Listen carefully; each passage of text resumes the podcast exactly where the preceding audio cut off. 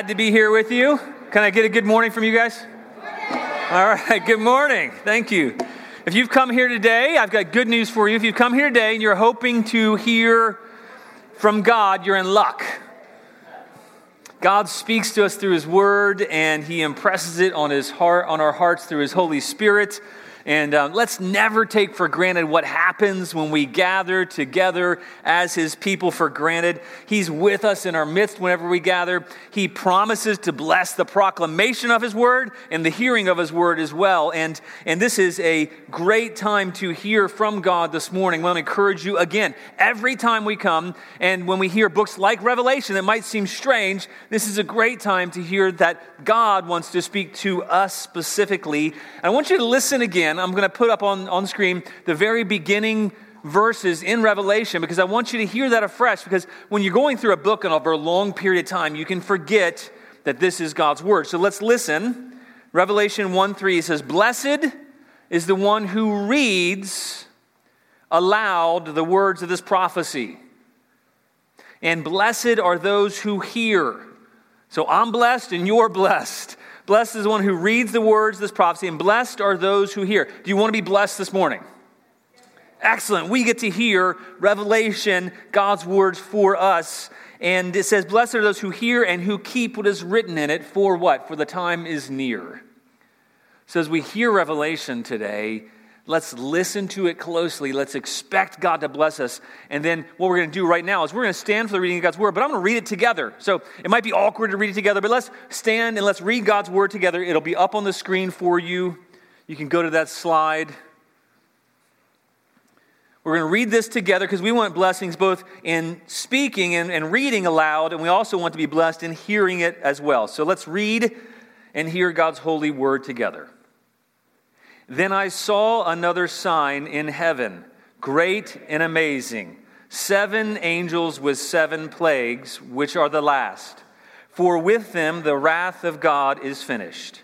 And I saw what appeared to be a sea of glass mingled with fire, and also those who had conquered the beast and its image, and the number of its name, standing beside the sea of glass with harps of God in their hands. And they sing the song of Moses, the servant of God, and the song of the Lamb, saying, Great and amazing are your deeds, O Lord God the Almighty. Just and true are your ways, O King of the nations. Who will not fear, O Lord, and glorify your name? For you alone are holy. All nations will come and worship you, for your righteous acts have been revealed. After this, I looked, and the sanctuary of the tent of witness in heaven was opened. And out of the sanctuary came the seven angels with the seven plagues, clothed in pure, bright linen, with golden sashes around their chests. And one of the four living creatures gave to the seven angels seven golden bowls full of the wrath of God, who lives forever and ever. And the sanctuary was filled with smoke from the glory of God and from his power. And no one could enter the sanctuary until the seven plagues of the seven angels were finished. This is God's holy word. You may be seated. Let's pray. God, thank you that you promise your blessings to us. God, we are already blessed because we have read aloud the words of your prophecy we have read aloud these words, Jesus, that you gave of yours to John. And God, we have all heard as well the words of your prophecy that you gave to reveal yourself to John, to the church, and to our church. God, thank you for your blessings. We, we want to claim those blessings right now because you promised those to us both in in reading and in hearing. So we claim those things now, Lord. And Lord, would you enable us to be attentive, to be able to continue to hear your word, to keep your word, to apply your word. God, may these not just be words like another book.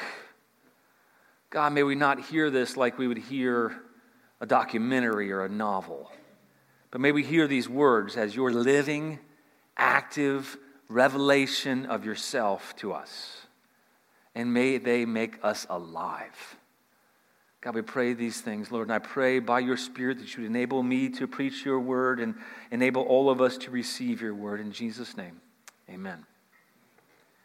Well, I think personally, and maybe it's because I, I, grew up in the 70s and 80s, but I think personally that, that one of the greatest theme songs of, of movie history of all time, see if you can guess it. Can you guess what it is? Top Gun, Batman, knows they're all bad guesses, but that's, that's, that's a good try, good try. So what else? What, something else from late 70s? Rocky. Who said Rocky? All right, excellent. That's actually Top Gun's really good too. But, but Rocky, Eye of the Tiger, I mean, that is a great theme song, and it goes throughout all the different movies and through Rocky 5, and then I guess like 6 and 7, and there's a bunch of Rocky, post Rocky movies, and, and they continue on. It's a great theme song, right? It, it inspires you, you know, the, the, the, the lyrics rising up back on the street, you know, like rising up back on the street, did my time, took my chances. I'm a terrible singer, all right? I, I'm good with that and um, went the distance. Now I'm back on my feet. You know, this, this song of prevailing, just a man and his will to survive. Or if you're a woman, just a woman her, her will to survive. So many times it happens too fast. You know, trade your passion for glory. Don't lose your grip on the dreams of the past. You must fight just to keep them alive, right? You know that? Are, are you, do you at least know the theme song? It's the eye of the tiger. It's the thrill of the fight, rising up to the challenge of our rival, the last known survivor. I don't know what this even means. Stalks his prey in the night. He's watching us all with the eye of the tiger. It's inspiring. Ultimately, though, it's a song that I can do it. I can prevail. I can overcome. And it's alluring. It appeals to our base instinct. It appeals to our pride. It appeals to our desire to contribute. It appeals to our desire to be good enough, to be strong enough to overcome on our own, by our own sheer will and effort. And yet, it's kind of a hopeless song in one sense because if deep down you don't know it, you one day will. Ultimately, we can't on our own rise up. We can't on our own overcome on our own ability. There will come a time when something will get you down and you will not overcome it. And in one day, death will overcome you. Really, really inspiring right now, right? So, really encouraging. One day, you will not be good enough. You know, at times you might not be able to counter things in your life. There might be a sickness, an illness, there might be trials, tribulations, circumstances that you cannot overcome. And this song will prove false to you. And when those times hit, you need another song. You need a better song, a better theme song than Eye of the Tiger. You need a better theme song than Top Gun. You need a better theme song than Batman, which I don't even know what that is. But um, Actually, I do, but I'm not going to do it now because all I have in my head now is na na na na na na na. Um, you need a better song to sing when you encounter trials that you can't overcome on your own.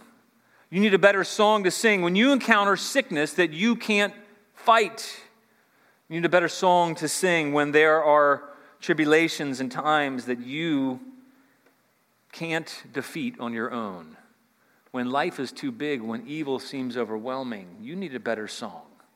We need a better song. And, and what we have here is Jesus, through John, has given us a vision of a better song to sing. He's given us a vision of a better song to sing, something bigger, a better theme song, because we won't always be able to do it on our own. One day strength will fail, one day we'll be defeated, one day, in one sense, we'll die. But we need to see what John saw in these first eight verses of, well, these only eight verses of chapter 15, and let it become a song that carries us into the future. And I want, want you to think about this. This is really the theme of this passage for us for today is, is let the theme of worship in the future, which is what we see here. We see this theme of worship in the future. These, these first eight verses are a picture of, of worship in the future. So let this theme of worship in the future be our theme song until the future. That's, that's the purpose of this passage. Whenever you have a passage in Revelation, you always have to wonder why is this here? This is not just revelation for revelation's sake. This isn't just revelation, it's just thrown out there. There's always a reason, there's always a purpose. And the purpose of this passage seems to function so that the theme song of the future becomes our theme song to carry us into the future. That's the purpose of why this is here. John has seen vision after vision of what's to come. He has time and time again had different visions that encourage the seven different churches. He's writing to actual churches in what at that time was Asia Minor. It's the area of Turkey, seven different real churches that were facing real problems.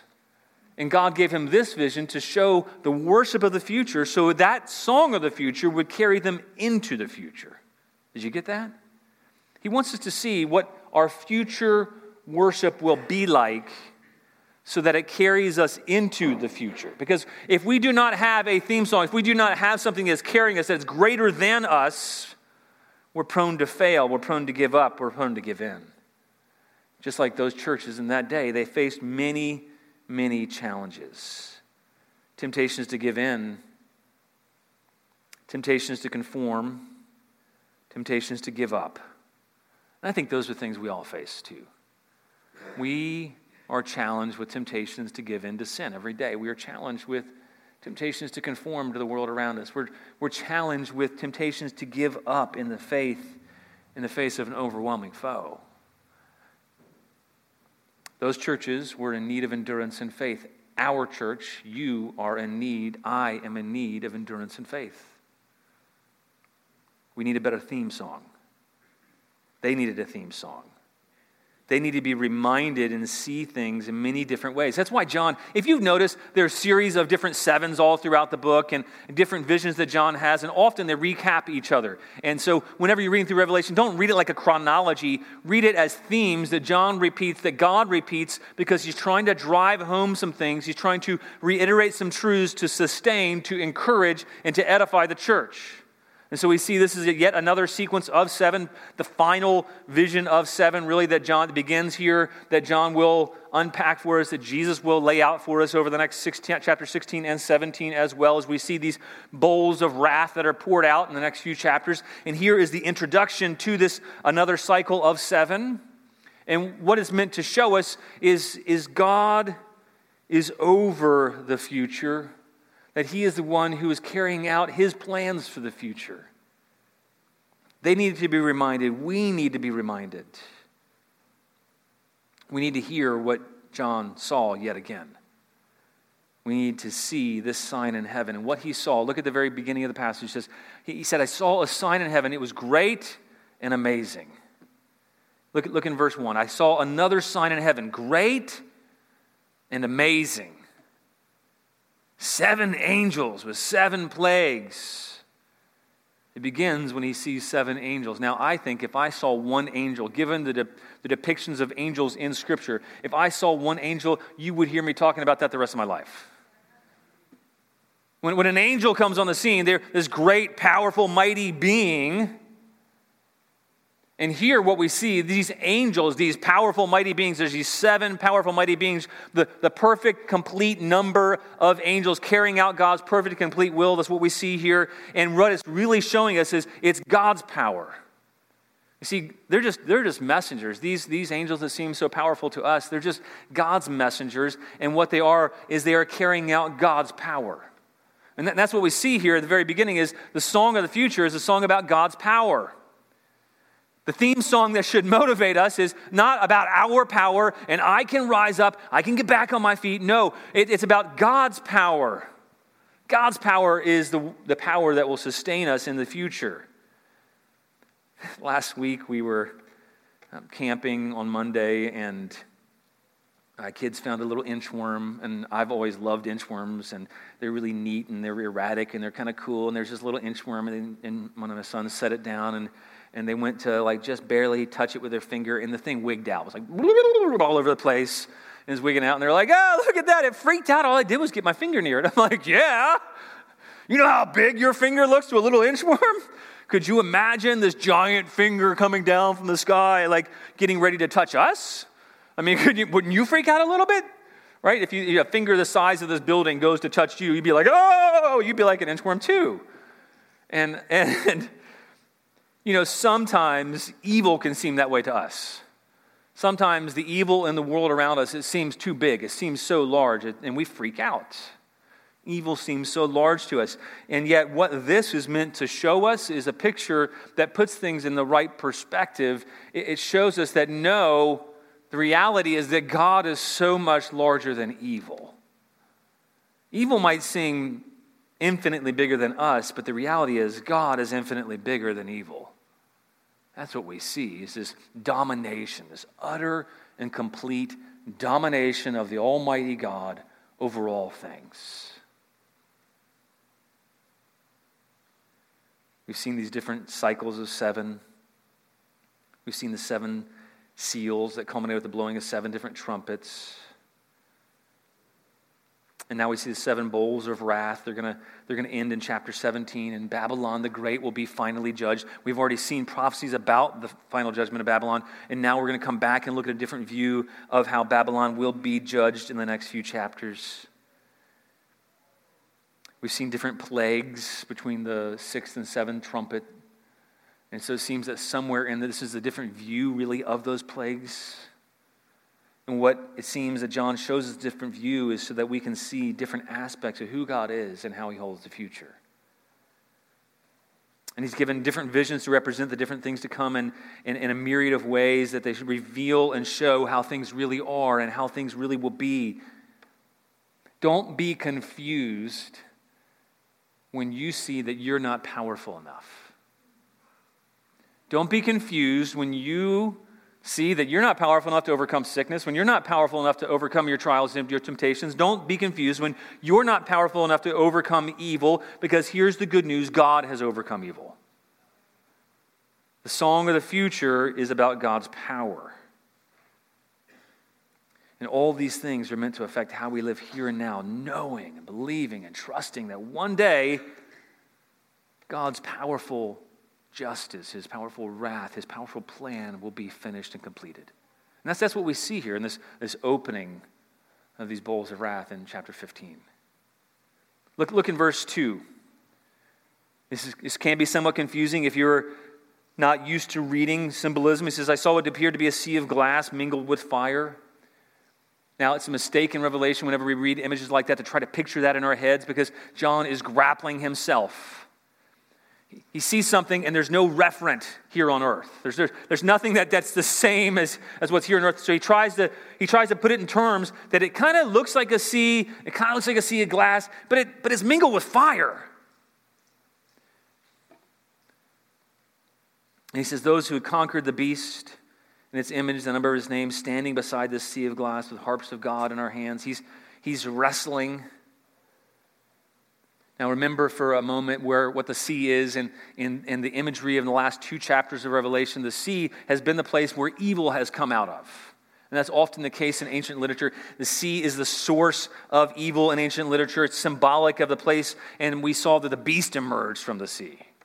So it's this place that evil seems to have emerged from. And then here, John sees what appears to be a sea of glass that's mingled with fire.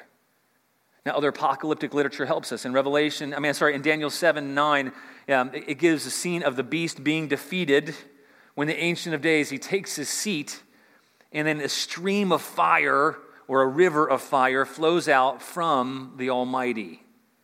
And the beast is burned up with fire. And this seems to be some kind of reference to that because in Revelation, the fire is always associated with judgment and wrath. And, and ultimately, those people and those evil spirits who oppose God will be thrown into a lake of fire. And so, what we see here, it kind of harkens back to the deliverance days of Pharaoh and his army when they were pursuing the Israelites, and God swallowed up the army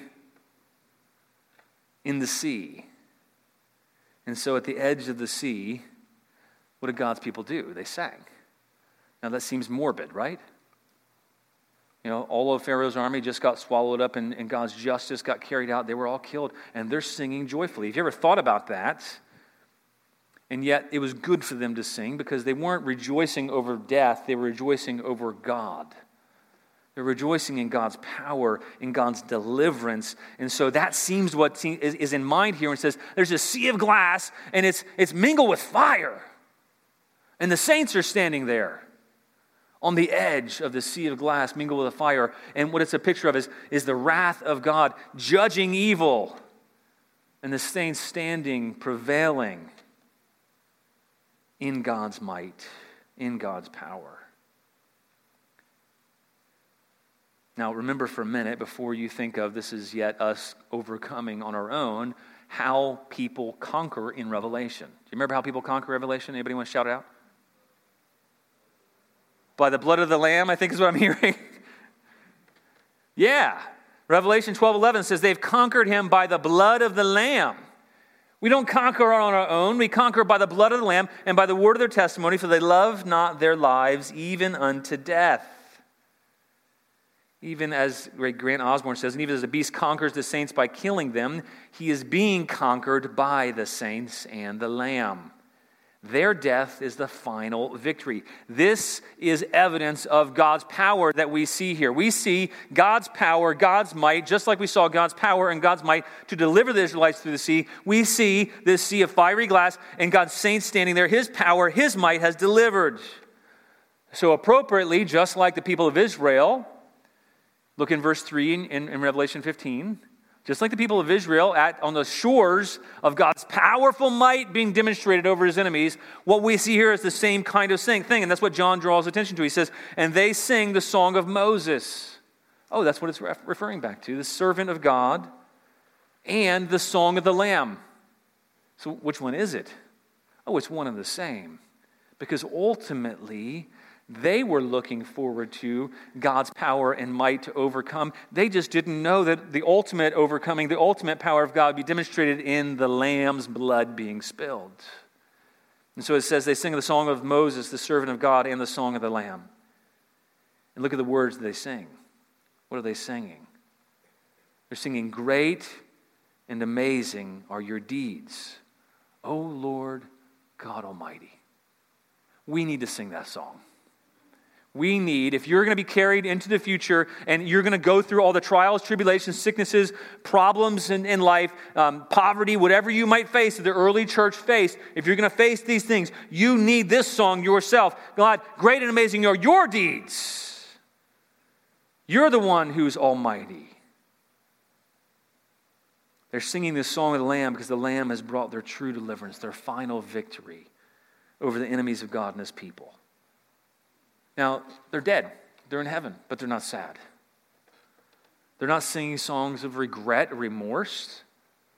They're not singing they're not singing about injustice. They're not crying out looking for justice to be done. They're singing the praises of God for how great and amazing and mighty his deeds are.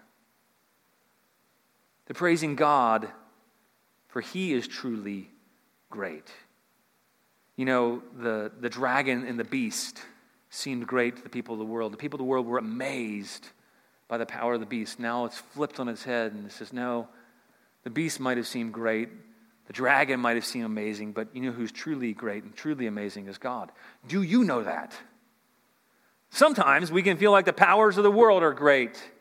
Sometimes we can feel like the devil is, is, is scary and we're not able to overcome. Now, on our own, in a sense, we're not.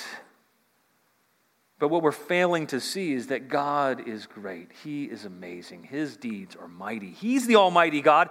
The, the devil has no final say. Here we see that God Almighty prevails, His power dominates. When you're facing problems in your life, are you aware that ultimately, no matter what happens to you, His deeds are great and amazing? Are you aware, no matter what situation you're in, no matter what, what you're facing, whether it's insurmountable or not, God is great and amazing, and He is the Almighty God, meaning He is Almighty over all things. He's ultimately sovereign. Do you know that? That's the song that will sustain you into the future. We need that song to sustain us into the future because we're not mighty. You know, even the New Testament speaks of that. It says, Not many are powerful, not many are wise, not many are impressive. I'm paraphrasing, obviously. But you know who is impressive, who is powerful is God.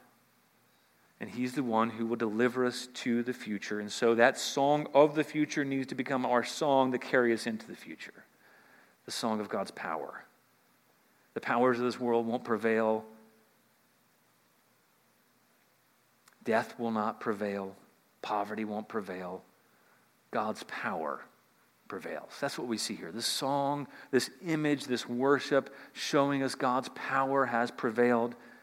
And then it also shows us something else that's prevailing, some other song that's carrying the saints in the future, that's carrying those of us who've placed our faith in Jesus for the forgiveness of sins. By the way, that's who's in view here is standing there. It's all those who have trusted in the blood of the Lamb and have not denied their testimony. This is all those who've remained faithful to the end. And this song that they're singing is all about God's righteousness as well. It's about God's power, but it's about his righteousness too. The song that's going to carry us into the future is a song about God's power, and it's the song of God's righteousness. Now, I don't know about you, but when, whenever I get in an argument, um, I think I'm right. Oh, come on. You, if, if you get an argument, the reason why you're getting an argument is because you think you're right, right? Absolutely. Otherwise, you wouldn't argue because you think you're right. And so you argue for your perspective because you think you're right. And so we think we're right in our perspective, and we argue for our perspective and what we see as our rights. But the reality is, is that we seldom are fully right. Even if we're right, if we're arguing, we're probably, probably wrong in some way. You know, in, in, in every way, we're not fully right. Even if we are supposedly justified, we're not really fully because in every way that how we argue, how we bring things out, we're, we're not right then. So sometimes, you know, I'll be arguing because I'm right and I turn out to be dead wrong, but not because of my facts, it's because of my attitude and my heart and my motivation are wrong. I don't think there's ever been a time, I know there's never been a time when I've been fully right in every way, in both my facts, my perspective, um, my motivation, my love for God, and my love for the other person. Have I been truly right in all those things? Well, no. But, but you know who has been? And what we see the saints singing about and celebrating. They're celebrating that He is righteous, that God alone is completely right. He's always right about everything all the time. Can you imagine that? I mean, you'd be pretty unbearable if, well, I guess you wouldn't because then you'd have the right attitude. But if you were always right about every argument all the time, but then you were also right in how you carried that out, and you were rightly loving and you were rightly kind in every way, then, then I guess it would be very compelling. And that's what, that's what they're singing about God. They're saying, just and true. Look down your Bibles. Just and true are all your ways. Now, the way is just or righteous and true are all your ways in everything that God does, in every way, He is always completely righteous. He never has wrong motives. He never has wrong actions. He never wrongly carries things out. There's no divine oops for God. He's completely righteous. All of his acts are right, are just, are true. Why is that important? Because sometimes the enemy tells us that God is not true. He's not faithful to us. That sometimes the enemy tells us that God is not right. When we see that what we think, our perspective, is not being validated, and it seems like God is not endorsing our perspective. He's not going along with what we think is best. We need to have this perspective. No, God, all your ways are just and right. Lord, I, I know what I want, but God, I'm going to submit my will to yours. All your ways are just and right. Look down further. It says, All nations, look, look down on the end there. All nations will come and worship you. What verse is that? Is verse 4 latter part of verse 4 all nations will come and worship you. What for? For your righteous acts. So god's acts are not just right in in, in being moral ethically right? They're, they're, they're right in being moral as well. They're, they're morally right they're ethically right in every way god's acts are righteous. There's no fault in any of his actions. Now if you have that perspective it will change your perspective that all of god's actions are righteous. He doesn't have ill will. I can trust him no matter what. He has my best interest in mind. He has the best interest in mind. God is always righteous. He is never wanting bad for me, for his people. He is never wanting bad to come for his saints. All his acts are righteous. And that's what the nations will come and worship him for. One day, all the nations will see that his, his acts are righteous. Right now, the nations claim that God is unrighteous. They call his righteous words and deeds unrighteousness. And yet, one day, all of his righteous acts will be revealed, and all the nations will come and worship him. I love what Grant Osborne says of this passage. He says, Note, they do not, and I think I have it on overhead so you can follow along. It's a longer quote. Note, they do not recount their own deeds of faithfulness and perseverance, nor celebrate their own triumphs in ministry. Their total attention is on what God has done, not on what they have accomplished. This is the perspective we must strive for in our age of pride and self centeredness. Did you hear that? This is the perspective we must strive for in our age of pride and self centeredness. Their song of victory will be ours when we too celebrate the great saving deeds and just ways of Almighty God. Every time we cry out, How long? in our own personal trials we also, oh, I love this, we also need to sing this song of triumph in faith that God will indeed be faithful to his promises. We also need to sing this song of triumph in faith that God will indeed be faithful to his promises. As Eugene Peterson says, it is in worship that the answer to the how long comes. It's in worship that the answer to the how long comes. As Moses celebrated the judgment of the Egyptians and deliverance of his people in Exodus 15, Deuteronomy 32, so we rejoice in his judgment and deliverance in our own lives. Do you do that? Do you, do you rejoice in his righteous acts?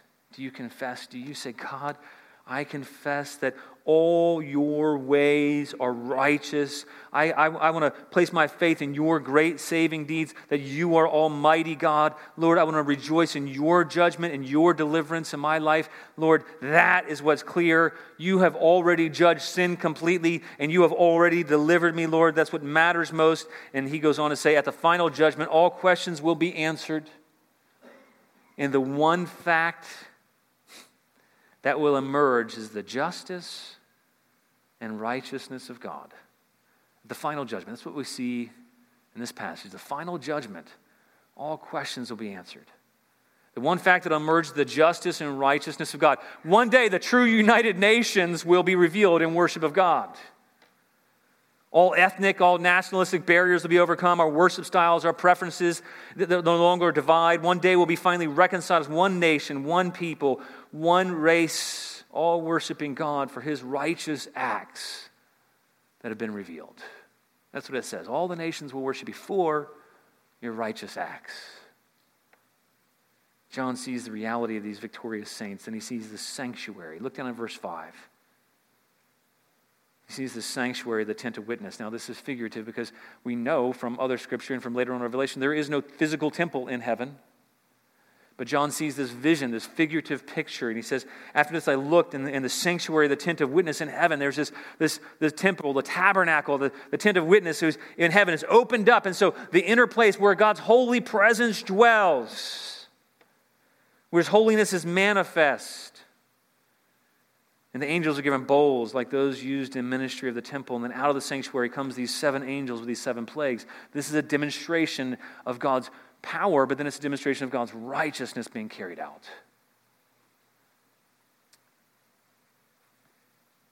It emphasizes that the final plagues, they come from the presence of God and they're an expression of his unalterable opposition to sin. That's the way that Robert Mounce puts it. He says, it's his unalterable opposition to sin.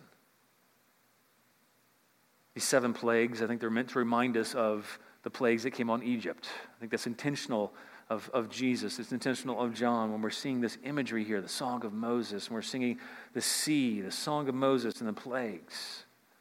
It's meant to remind us. Pharaoh, the people of Egypt, they placed the people of God in slavery, they held them into captivity. Some were abused, some were tortured, some died. Egypt and its rulers, they were the most powerful nation at the time in the world. There was no greater power in Egypt than what the people of Israel were experiencing. There was no earthly hope for the people of Israel to be set free. No way these slaves could set themselves free from this almighty nation. They were powerless to set themselves free, they couldn't deliver themselves. And then when Moses, the, the servant of God, spoke the words of God, it got worse. It didn't get better, it got worse. But then what happened? God, in his power, in his righteousness, he delivered them. He showed himself righteous, powerfully righteous. So these things are all combining. God's power and his righteousness revealed as he carries out his plagues, his righteous judgment bringing plagues on Egypt. And the final plague, he, he passed over all those, remember, who trusted in the blood of the Lamb.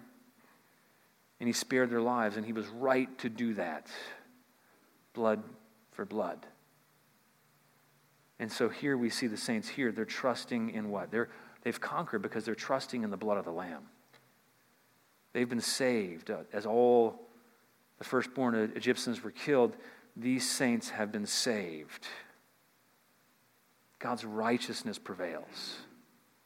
The righteousness that we have, not our own righteousness, not by our own power, the righteousness that we have, that we conquer by, is the righteousness of the Lamb, His blood applied to us to make us right before God. So that, yes, we are shot through with sin. Every action of ours is unrighteous in one sense, and yet God sees us as completely righteous, and we overcome through the righteousness of God. And that's what they're singing about singing about God's righteous acts, not just in what he does in the world, but through Jesus. It was right that he passed over all of the sins of the past so that his righteousness and his justice, both, all his just and true ways, would be revealed in Jesus. And that's what they're singing about here the righteousness and justice of God revealed, the righteousness and justice of God that they're trusting in. And so the question for you and I is are we singing of his righteousness and justice? Are you trusting in his power and his righteousness and his justice in your own life?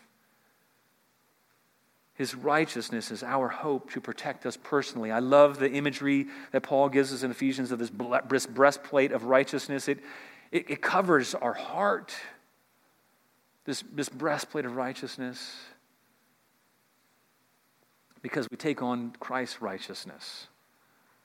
And we know that, you know what, every in every way where we're tempted, where our, motivation, our thoughts, in every way where the, the darts of the enemy might penetrate us, we can say, No, we trust in His righteousness. We trust in His power. We trust in His righteousness. And it's our hope to protect us. And it's our hope that He'll make all things right. It's not just our hope personally, His righteousness is our hope for the whole world. That one day He will in all his ways make all things right. His righteousness will prevail. And that's what we see here. This, the saints singing because God's righteousness has prevailed. His power has prevailed, and his righteousness has prevailed. And then look back in verse 4. They ask a rhetorical question, really. They say, Who will not fear, O Lord? And glorify your name. Who, who will not worship? In the end, was there anyone who won't worship? And the answer is, is, is, obviously no. In the end, everyone will worship. All the nations, we saw in verse 5, all the nations worship. So they ask this question in verse 4 Who will not fear, O Lord, and glorify your name? The answer is no one, because everyone will fear and glorify. But look at the 4 there. What's the next words after that question in verse 4? Who will not fear, O Lord, and glorify your name? What's the next five words? For you alone are what? Holy. For you alone are holy. So, the song that we sing of the future is a song of God's power, it's a song of His righteousness, and it's also the song of God's holiness.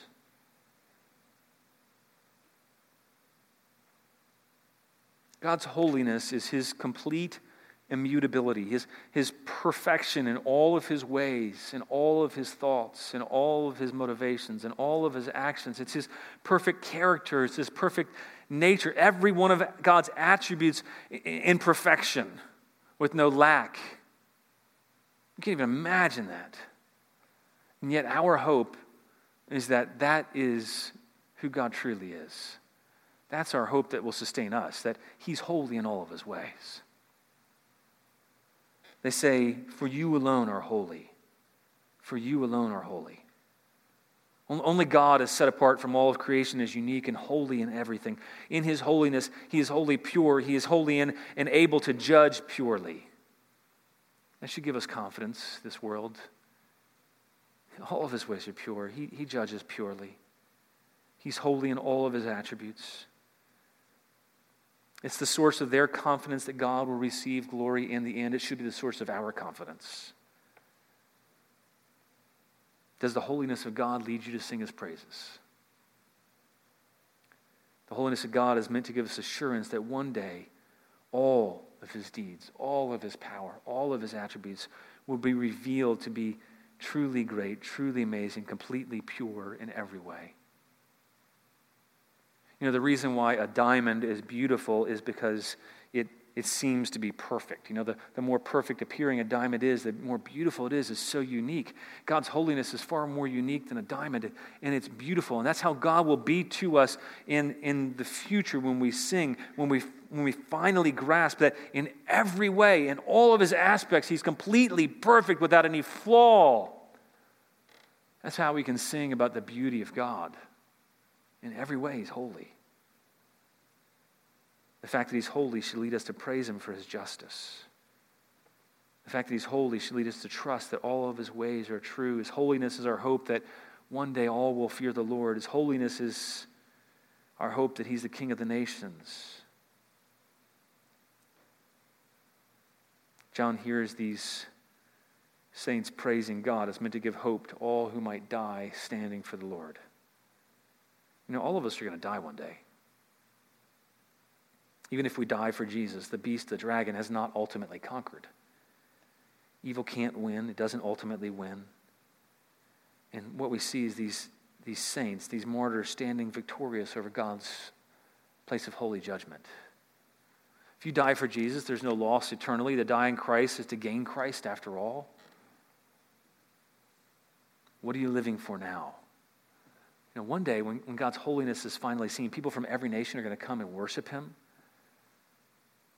Look, look down at verse 6. It even shows how the angels, they, they carry out God's holy will. Look at the picture we see of the angels. They're, they're clothed, look in verse 6, in pure, bright linen with golden sashes around their chests. They're dressed in this pure linen. It's a unique way of describing the angels. It symbolizes that they're, they are holy and they're pure in how they're carrying out their actions. They're carrying out God's righteous judgment in a holy way, and it's almost a priestly function. This sash is what priests would wear around their chest. It's also the victor sash, and so there's this, this holiness as they're carrying out His victorious, His pure and perfect will. In verse 7, they're carrying out these bowls full of the wrath of God. And those bowls, it's reminds one of the, the bowls that were in the temple that were filled with incense, or the bowls in the temple that were used to catch the blood of the sacrifice. And so we're, we're meant to have this kind of imagery on our head of this, this holy act. They're carrying out God's wrath in all of his ways is perfect. And look in verse 8. It says, The sanctuary, looking at verse 8, sanctuary was filled with smoke from the glory of God and from his power. No one could enter the sanctuary until the seven plagues of the seven angels were finished. Now, remember back in the Old Testament, whenever we saw smoke coming down? Do you remember when you saw smoke coming down? We saw smoke descend on Mount Zion where Moses received the Ten Commandments. God's holy presence was there. We saw smoke kind of coming over there. We saw when, when Solomon prayed at the dedication of the temple, the smoke fills the temple. It was the, this, the smoke of God's presence, the fog of God's presence. It was a physical manifestation of the holy presence of God. And in his holy majesty, what we see here is God declaring that his final wrath is carried out in a holy way and the end time has come. Now, how would that vision help the church? How would this vision encourage the church? It would encourage the church because the church is going to see that God's power, His might prevails in everything that God does. In all of His power, He's righteous. In all of His powerful righteousness, He's holy. You can't separate these, these three things you see here. God will be glorified, his power will be revealed. The people of Israel, they must have felt like there was no hope for deliverance from the power of the Egyptians. The church in John's day must have felt like there's no hope for deliverance from the power of Rome. Sometimes we can feel like there's no hope from the power of, of, of the evil around us. Will God prevail? Yes. Sing the song of the future. Sing the song of God's power. Sing, sing that theme song of God's power. Sing that theme song of His righteousness. Sing the theme song of His holiness. And that's what carries us, that's what will give us hope into the future. God brought them to the place where it was clear they had no way to deliver themselves when they were in Egypt. You know, they, they couldn't, diplomacy didn't work. They didn't have power to overcome. They were weak, they were feeble, their efforts couldn't save. But then God demonstrated his power in Egypt by bringing these plagues and bringing deliverance. And that's what we see here in the future. This future fulfillment, the ultimate fulfillment that the, the plagues in Egypt were just a, a small picture of. The deliverance in Egypt is a small picture of true deliverance. His glory and his power brought deliverance mightily, and we see the saints now standing in the true power and righteousness and holiness of God, and God's deliverance is evident, and they're standing beside the sea of glass mingled with fire. These angels are carrying out his, his holiness. It's an answer really to the Lord's Prayer, isn't it? Thy kingdom come, thy will be done. We see God's kingdom come, God's will done. We see that his holy name, you know, hallowed be your name, holy be your name. We see God's name, His holy name is really what we want. That's, that's what will be in the future. His name will be made holy. And that sustains us through the future. In the end, it's a cause for great joy and singing. It's not morbid that the church sang, that, that we will sing over God's deliverance. We're not singing about the plight of evil, we're singing about the greatness of God.